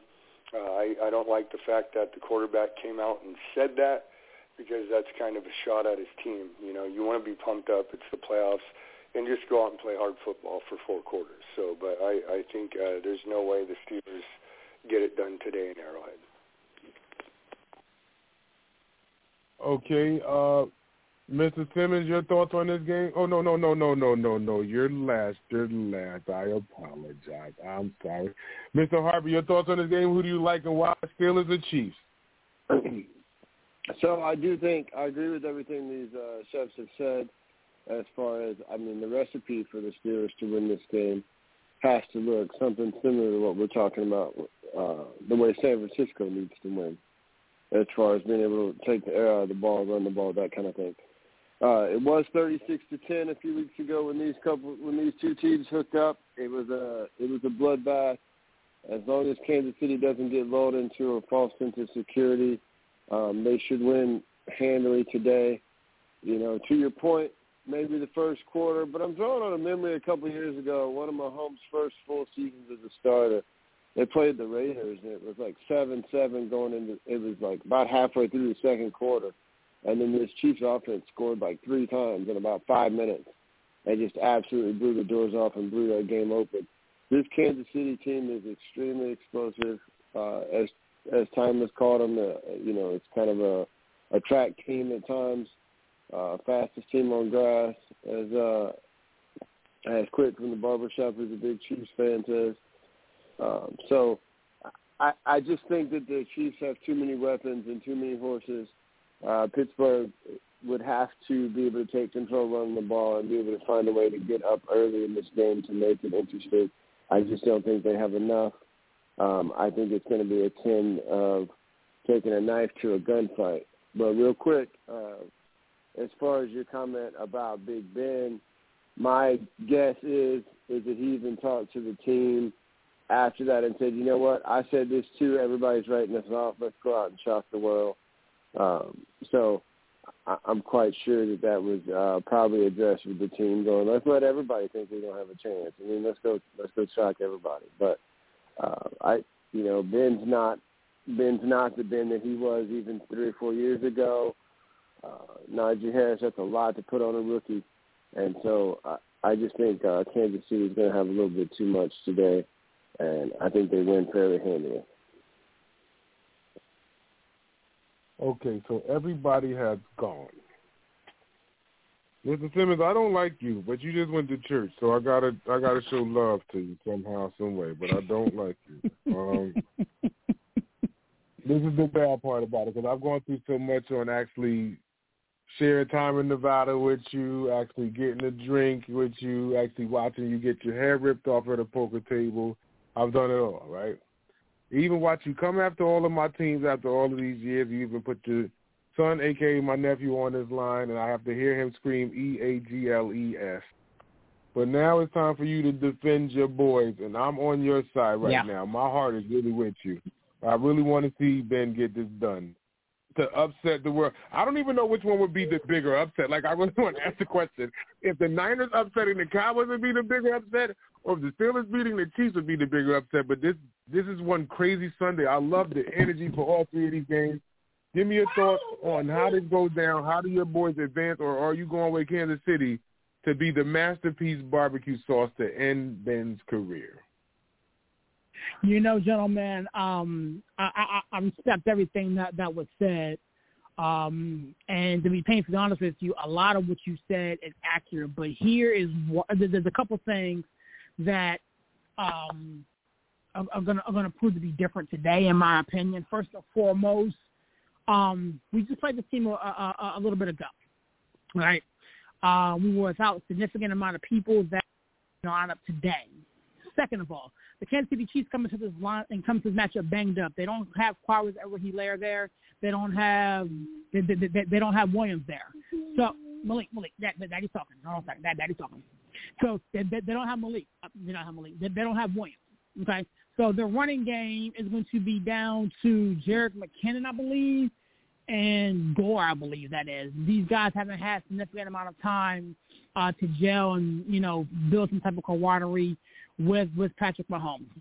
Thirdly, Patrick Mahomes, his weapons are a little banged up as well. Tyreek Hill is banged up a little bit. I do expect him to have a full workload, but he's banged up. Travis Kelce, once again, banged up a little bit. Um, their defense, you know, they have turned it on as of late, but this is a defense that can be had. Um, so with, with that being said, I, I, I, think, I think it's an ugly game. I think if you listen to my finger food, um, the past two times we spoke about the Kansas City Chiefs, I spoke about mucking it up. You know, when everybody was talking about Najee Harris being the significant bell cow that, that kind of gets the game and kind of slows it down and, and, and helps us win this ball game, I think that's really, really accurate. Um, another thing that nobody has mentioned that I, I think is big is the fact that Juju Smith-Schuster is back today.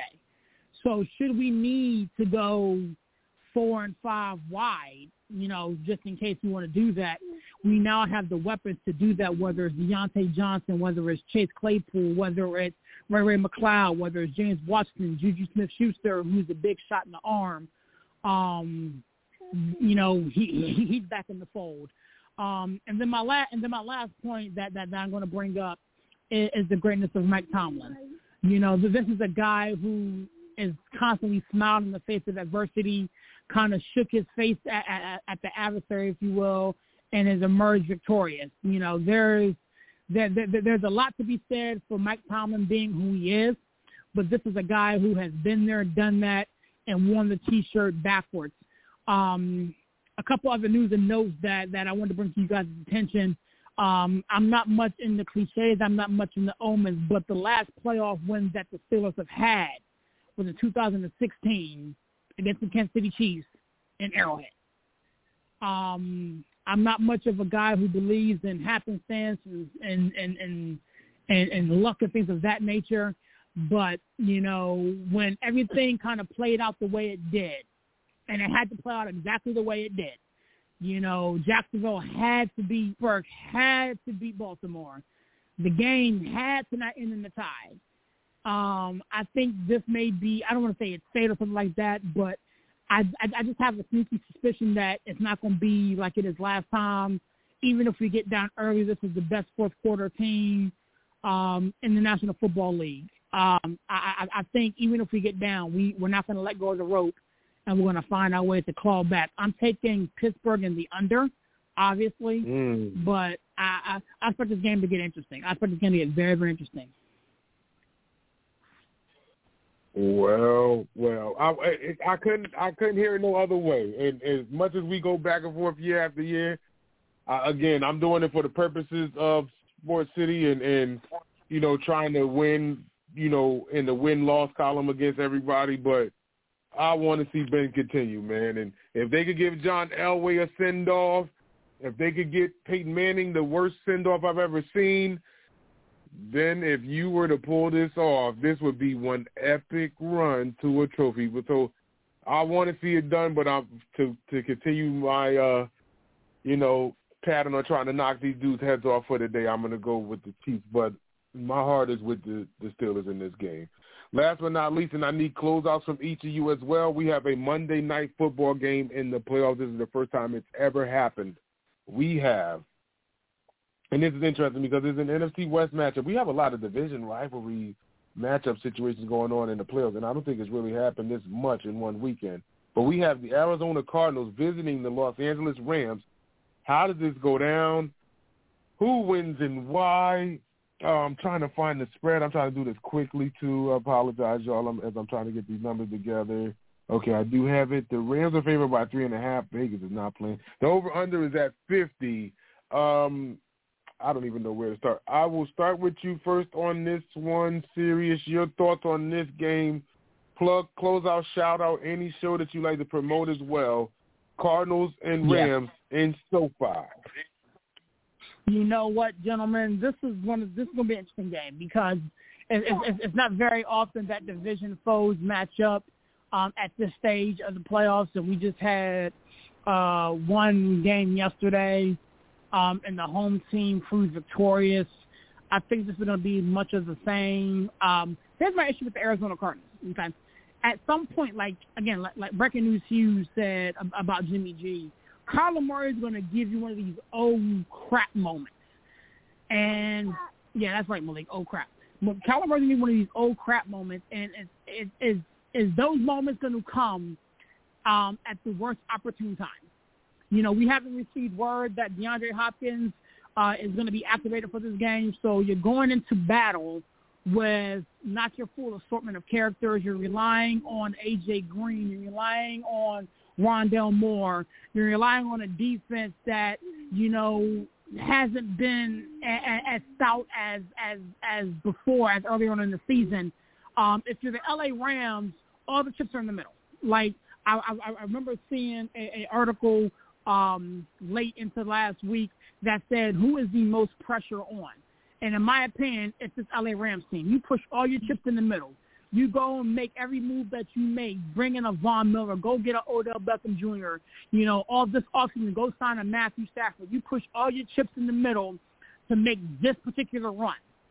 So, you know, you you have to make this run. You have to you have you have to beat this team um, once again, you have to do this. And, and, and, and, yeah, yes, Malik. Yes, Malik. That that is talking.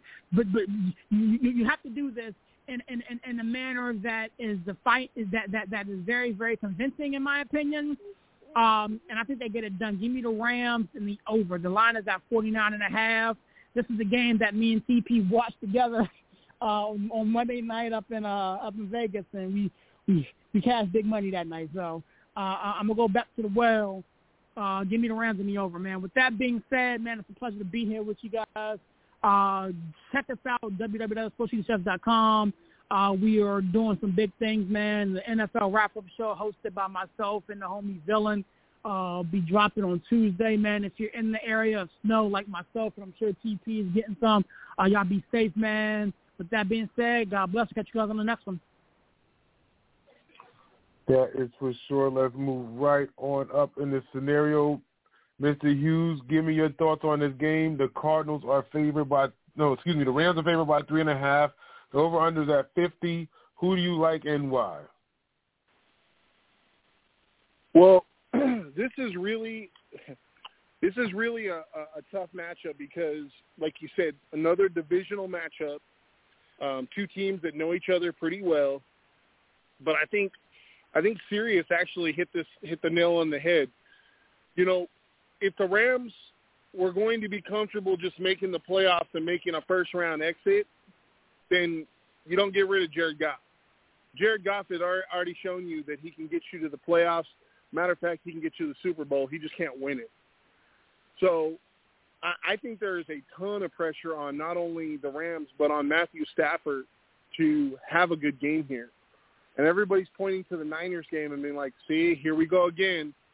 But let's also remember that before that game, I believe the Rams had won like five in a row, uh, including uh, a, a W in December versus the Cardinals. I kind of feel like these two teams are headed in opposite directions. The Cardinals literally backed in.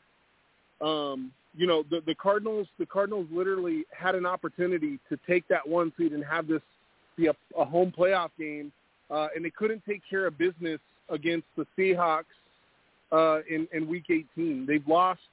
They've lost four of their last five. The only team that they've beaten in the last five weeks is the Cowboys.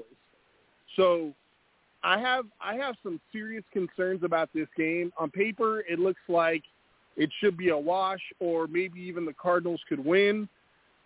I, I'll be honest, guys. I think I think that everything that's transpired in the last, let's just say week, week and a half, the way that that game was pulled out from underneath the Rams, um, the way the, the what they've heard, Sean McVay, you know, 45 and 0 when he's up at halftime, and then they kind of, you know, some people say they let up, some people say they got muscled, whatever.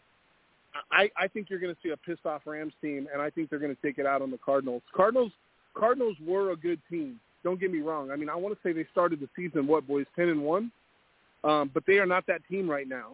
And we all know football is is a game of momentum, and when you lose four of five, you are what your record says you are. Um, you know, luckily, luckily, just like uh, investing, they had accumulated enough wins to really back into the playoffs but I don't think the Cardinals are the same team without a D Hop at 100%. I don't think this defense is the same defense that we saw, you know, six, seven, eight, nine weeks ago. Um, I, I, I honestly, Ty, I think this game could get ugly. I'm going to pick the Rams to win. I think the Rams win by double digits. Um, and I could even see, I'm going to say over, but I could see this game being under because I don't know if the Cardinals reach 17 points. Wow. Anything that you'd like to plug and promote before we get out of here? Absolutely. Uh, I just want to give a shout out to Sports City Chefs um, for letting me come on. Ty, thank you for coming. Letting me come on. Um, I really, uh, I really appreciated being back in the kitchen talking to you boys. Um, also want to uh, promote for those of you who haven't been there. I just checked it out yesterday. Awesome environment. I went to Clubhouse, uh, chat room, barbershop with the two poles that are crossed. A uh, lot of lot of awesome guys over there talking about you know and, and gals talking about uh, various topics throughout the day. Um, very welcoming as well. Um, you know, as a, a quote unquote outsider, nobody knew me. Everybody uh, everybody's very nice over there. So if you have a passion for sports like we do here at Sports City, uh, and, and we don't have a show up at that particular moment, I would highly encourage you to download the Clubhouse app and uh, and search for the room barbershops with the poles that are crossed. Uh, Tymeless is over there quite a bit. Um, I know Mike has been over there. Um, there. There's a lot of good people over there, and they talk about a wide variety of topics. So I would encourage you to do that. And also, if you want to write, check out uh, uh, meet up with uh, um, the villain Barry because Barry is looking for writers for Sports City Chefs uh, on the website, and uh, I'm a I'm a content consumer, so I would love love to see some articles and thoughts and opinions uh, from you, people that are not in the mainstream media and don't have uh, don't have a boss to uh, to appease. Let's get let's get some real honest content out there with some real opinions. Thanks, Ty. Wow, heck of a commercial. That this is awesome. What what's today's date? The sixteenth? I gotta write this down, man. They they going haywire in this doggone building. I don't even know how to respond after that. Um, who, who do I go to right now? All right, I, I'll go to Mike. Mike, I need a plug, close out, shout out, anything that you like to promote after your pick. The Arizona Cardinals up against the Los Angeles Rams. They're in SoFi. The Rams are favored by three and a half. The over/under is at fifty. All right, man. Thanks uh, once again for letting me be here. Uh, real quick, before I make my pick, I'm always going to shout out to UTP first and foremost, man. Without you, I wouldn't be here, and I appreciate it. In this game uh, today, listen, Brian hit it on the head. The Cardinals built up enough equity to be in this position by what they were able to do early in the season. A lot of people forget this was the last undefeated team left in the NFL this season. So this was the team that's lost allowed the uh, 72 Dolphins to pop the champagne again uh, for another year. And this Cardinals team has found more success on the road than they have at home. Uh, that Dallas game was in Dallas, but they, if you look at the record, I don't know that it really would have benefited them to to be at home because they have not been a very good home team this year. Uh, that being said, when I look at the health of this Cardinals team and I look at their inability to protect the quarterback, the lack of D Hop, and I still look at the coaches too, and I give Sean McVay, uh, a former Super Bowl coach, even though they didn't win, uh, because they ran into the man named Brady and Bill Belichick and the Patriots. Uh, I give the edge to them on the coaching side too. I do think that this postseason is a different animal and a different ball game than than the football that's played in September and October, and the Rams are going to show the Cardinals that today. I think the future is very bright for Kyler Murray in this league. Some people wondered if he was too small and could really be be good in this league, and I think that Kyler Murray, uh, especially if they continue to beef up that line and protect him, or can do a little bit better job protecting him, I think that he has a very bright future and has a chance to have a very good career in this league. Um, however, his ride for this season ends tomorrow night on the first Monday night football playoff game that we've ever seen. And the Rams do win, and I think they probably win fairly convincingly tomorrow night. Um, and for the sake of the league, I hope that's what happens as well because I do think that this Rams team uh, has the better chance to to challenge whoever they play and be a formidable foe for whoever they play next week. Uh, so that being said, I'm going to say over though.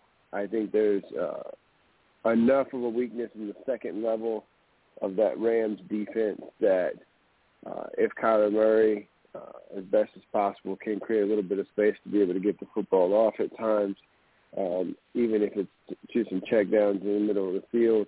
San Francisco has has given you the blueprint on um, how you can make hay against this Rams defense. I think they can do that, in this game will go over, but the Rams win. That being said, appreciate the shout out. Sports City Chefs, man, get to the website, check out the merchandise. We got the finger foods, uh, Serious Mention NFL wrap up show. We got the cookout on Wednesday night. Uh, good versus evil, where good always wins with the villain Tymeless and myself. Thursday night crossover cafe. Yesterday we did a uh, playoff preview show, and then Brian mentioned Clubhouse. Man, we are up over 5.5k. We're on that journey to 6,000 now. So come be part if you haven't come already and join the Clubhouse community. More importantly, join the barbershop community on the Clubhouse. Uh, Sirius is there. Tymeless is there. uh, Tymeless is the uh, the heartbeat and the soul of the barbershop, man. I mean, uh, with him and then uh, Groove, the Godfather, the creator. Uh, between Tymeless and Groove, man, this is their baby, and I'm just lucky to be along for the ride. Uh, we have all kinds of things going on in the barbershop, sports talk, uncomfortable conversations, conversations about life, conversations about uh, lots of things going on in the world. So we cover the, cover a wide variety of topics, and so there's a little something to be had by everybody, uh, to be consumed by everybody, and there's always a place to fit in. So come uh, come check us out. Come check out the barbershop and get in where you fit in and enjoy the content that uh, that we put forth there, man. Uh, but that being said, man, always it's a pleasure to be here. A pleasure to chop it up with you guys. Uh, nice uh, getting to uh, getting to, to sit down and uh, chop it up with you a little bit, Brian. Easy E, man. It's always a pleasure. Serious love to you and TP, big homie, man. All the love in the world, Brian. Thank you guys for having me.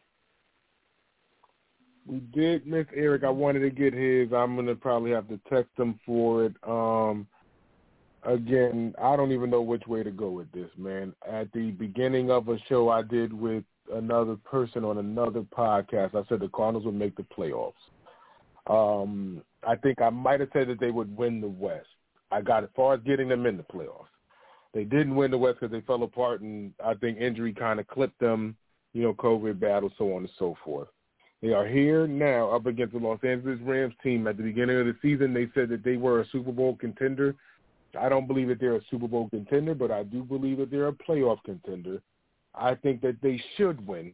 However, the Cardinals are way more dangerous on the road than at home. They are eight and one outside of the toaster. I'm going against the grain. I'm going with the Cardinals to get it done. Give me the points. Give me outright money line. I think this will be a shootout. It's the over. I'm going Cardinals over. That's that. SportsCityChefs.com. Check out the website, the interviews, the blogs, the chefs. We'll be back here tomorrow. Barry and Sirius have actually been doing a great job at the start of the week, Monday and Tuesdays and we'll be back right here Wednesday. But if you don't have anything to do throughout the day, just like they said, come to Clubhouse, look for the barbershop link. That is my club with Groove as well, and we just tear it up all day long. On that note, tell a friend to tell a friend that it's the chefs again, and if they don't know, now they know. Sports City, chefs, chefs, Sports City, Sports City, chefs, chefs, Sports City, Sports City, chefs, chefs, Sports City, Sports City, chefs. Kaboom, Sports City chefs is in the room. Cooking up hot topics to put up on your spoon. They well in tune, bloom like a flower in June. Superman verse MF Doom, the clouds loom. So tell a friend it's the Sports City chefs again. Pay attention, tune in, we on the set again. Sports City,